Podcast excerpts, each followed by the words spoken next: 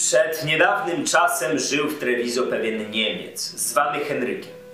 Wielką biedę cierpiąc, stał się nosicielem ciężarów i służył każdemu, kto mu płacił. Wszyscy jednakoż w wielkim go mieli zachowaniu, wiedząc, że jest człowiekiem świątobliwego żywota i zacnych obyczajów. Trewizanie twierdzili nawet, nie wiedzieć czy to prawda czy nie, że w godzinie jego śmierci dzwony największego w Treviso kościoła same dzwonić jęły. Zdarzenie to za cud uznane zostało i odtąd Henryk już za świętego uchodził. Z całego miasta lud zbiegł się do domu, w którym ciało jego spoczywało i odprowadził je do katedry, niby szczątki doczesne świętego. Do kościoła sprowadzono ślepych, chromych i garbatych, którzy ozdrowieć mieli, dotknąwszy się zwłok świętego. Gdy taki tumult i zamieszanie panowało, przybyli do Treviso trzej nasi rodacy. Jeden z nich nazywał się Stekki, drugi Martellino, a trzeci Marqueze. Byli to Franci wędrujący po wielkopańskich dworach, gdzie zabawiali widzów przedrzeźnianiem najrozmaitszych ludzi. Nigdy dotychczas nie byli w Treviso, zdziwili się przeto, ujrzawszy takie zbiegowisko.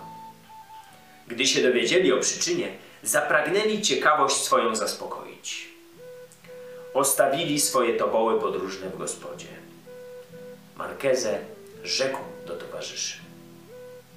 Pójdziemy zobaczyć tego świętego, tylko dali Bóg nie wiem, jak się do niego dostaniemy, gdyż słyszałem, że plac przed kościołem jest pełen Niemców i band zbrojnych, które Pan tej ziemi zawsze w gotowości trzyma, aby nieporządkom zapobiegały. Zresztą, jak powiadają, kościół jest tak natłoczony, że ani jedna osoba więcej już się tam nie pomieści. A liści Martellino, który gwałtem pragnął ujrzeć święte szczątki, rzekł. Już ja znajdę sposób, aby się przez ciżbę przedostać. Jakiż to sposób? Zapytał Markezę. Udam kalekę.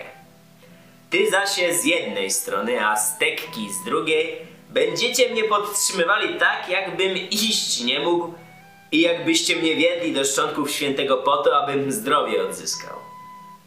Wówczas wszyscy wolne przejście nam dadzą. Obu towarzyszom Martelina wielce się podobała jego chytra sztuczka. Nie mieszkając zatem wyszli z gospody, a gdy w ustronne miejsce przybyli, Martellino powyginał sobie ręce, ramiona i nogi i tak gębę wykrzywił, a oczy przewrócił, że jego pozór stał się szpetny wielce. Każdy na pierwszym spojrzeniu musiałby go wziąć za człowieka, którego na całym ciele połamało. Markezy i Stekki schwycili go pod ramiona i powlekli do kościoła. Udając wielce miłosiernych, błagali pokornie każdego stojącego na drodze, aby w imię miłości Boga przepuścił ich swobodnie. Ściągnęli na siebie uwagę przytomnych, którzy wołać poczęli. Miejsca! Miejsca dla chorego! Wkrótce też dotarli do ciała Henryka. Ci, co blisko trumny stali, wzięli Martellina na ręce i położyli go na trupa tak, aby łaski cudu mógł dostąpić. Martellino, wiedząc, że wszyscy z zapartym tchem czekają na to, co się stać ma, poleżał przez chwilę spokojnie, a później, jako mistrz udawania, wyprostował jeden palec, rękę, ramię i wreszcie całe ciało. Lud, widząc to, jął wznosić tak gromkie okrzyki na chwałę świętego Henryka, że przy nich trudno by było grzmoty nawet usłyszeć. Tymczasem nieszczęsny traf zdarzył, że blisko trupa świętego znajdował się pewien Florentczyk, który dobrze znał Martellina. Nie poznał go był tak pokręconego, gdy go wlekli do grobu Henryka. Teraz jednak, widząc go wyprostowanego, parsknął śmiechem i zawołał. A niech mu kat świeci! Któż z nas, widząc jak go wloką, nie uwierzyłby, że istotnie jest kaleką? Kilku trewizańczyków, usłyszawszy te słowa, rzekło. Więc ten człowiek nie był połamany? Broń Boże! odparł Florentczyk. Zawsze był prosty jak każdy z nas, jak to widzieć mogliście. Umie tylko różne chytre sztuczki na schwał czynić i przybierać na się, jaki chce pozór. Ledwie słowa te wyrzekł, gdy tamci co sił runęli naprzód, wołając gromkim głosem. Chwytajcie tego zdrajcę, co drwi z Boga i świętych! Udaje kalekę, chcąc pośmiewisko nas i naszego świętego podawać. Tak krzycząc, rzucili się na niego, ściągnęli w dół, schwycili go za włosy, porwali w strzępy jego suknie i jeli go tęgo kopać i grzmocić pięściami. Ten, co by go kułakiem nie poczęstował, nie uważałby się za męża. Martellino wrzeszczał ze wszystkich sił, prosząc o zmiłowanie i bronił się jak mógł, ale wszystko to na nic się zdawało, gdyż razy coraz gęściej się na niego sypały. Stekki i Markezę, widząc to, pojęli, że sprawy nader zły obrót biorą, jednakoż nie spieszyli mu na pomoc, o własną się obawiając skórę. Przeciwnie wcale, pospołu z innymi krzyczeli, że go zabić należy. Nie przestawali jednak głowić się nad tym, jakby go wydrzeć z rąk pospólstwa. Ani chybi, gdyby nieszczęśliwa myśl, która Markezemu do głowy przyszła, nieborak życie by postradał. Cała straż miejska znajdowała się na mieście. Markezę podbiegł co tchu do zastępcy burmistrza i rzekł. Na miłosierdzie boskie! Ów hultaj wyciągnął mi sakiewkę z setką złotych florenów. Błagam was, każcie go przytrzymać, abym mógł pieniądze swoje odzyskać. Natychmiast dwunastu pachołków rzuciło się tam, gdzie nieboraka Martelina czesano bez grzebienia.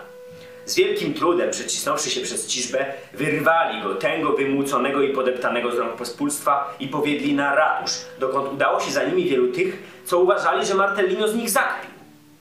Każdy, gdy usłyszał, że Martellina schwytano za to, iż sakiew ukradł, pomyślał, że jest to najlepsza sposobność do zalania mu sadła za skórę. Jeden przez drugiego jął tedy twierdzić, że Martellino jego mieszek zwędził. Sędzia miejski, człek wielce surowy, wziąwszy go czym prędzej na stronę do badania przystąpił. A liści Martellino opowiadał mu jeno żarcikami, tak jakby niewiele sobie z tego pochwycenia robił. Sędzia wpadł w gniew i kazał go wziąć na powróz i kilkakroć dobrze naciągnąć, aby zeznanie winzeń wymusić, a potem posłać go na szubienicę. Gdy go już na ziemi postawili z powrotem, sędzia znów go zapytał, zali słusznie go obwiniają. Martellino, wiedząc, że zapieranie się nie zda na nic, rzekł. Jestem gotów wyznać całą prawdę, wasza wielmożność. Ale niechaj przedtem każdy, co mnie oskarża, powie, gdzie i kiedy mu sakiew ukradłem. Później i ja opowiem wszystko, co mu czynił i czego nie popełniłem. Sędzia zgodził się na to ochotnie i kilku oskarżycieli przywołał. Jeden twierdził, że Martellino ukradł mu mieszek osiem dni temu, drugi, że przed sześciu dniami, trzeci, że od kradzieży cztery dni upłynęły. Niektórzy zaś się upewniali, że sakiew zginęła im dnia dzisiejszego. Martellino, usłyszawszy to, rzekł. Ha! Na mą duszę, wielmożny panie, wszyscy kłamią plugawie. Łatwiej mi jest dowieść tego.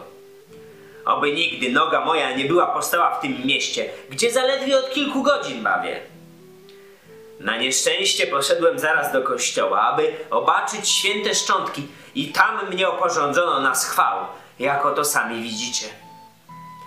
Prawdę słów moich może poświadczyć urzędnik grodzki, który zapisuje do księgi imiona tych, co do grodu przybywają oraz mój gospodarz. Gdy się upewnicie, że jest tak jak mówię, nie każecie mnie chyba męczyć i zabijać, folgując tym hultajom. Tymczasem Markezę i Stekki, dowiedziawszy się, że sędzia Podesty okrutnie sobie z nim poczyna i już go na tortury bierze, drżąco jego los tak do siebie mówić jeli. Na ładnyśmy fortel wpadli. Wyciągnęliśmy przyjaciela z patelni potu, aby go w ogień wrzucić. Nie mieszkając, pobiegli do gospodarza i opowiedzieli mu, jak się sprawa miała. Ów, pośmiawszy się należycie, powiódł ich do niejakiego Sandra Agolanti, który mieszkał w Treviso i wielkiego poważania u księcia zażywał. Opowiedziawszy mu wszystko szczegółowie, prosili go, aby się nad nieborakiem Martelinem zmiłował.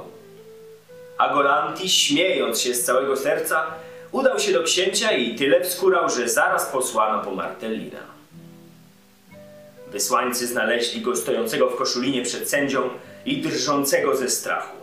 Sędzia był głuchy na wszystkie wywody, żywiąc za się przypadkiem jakiś wielki do Florenczyków rankor, umyślił go powiesić i żadną modłą zgodzić się nie chciał na wydanie mu księciu.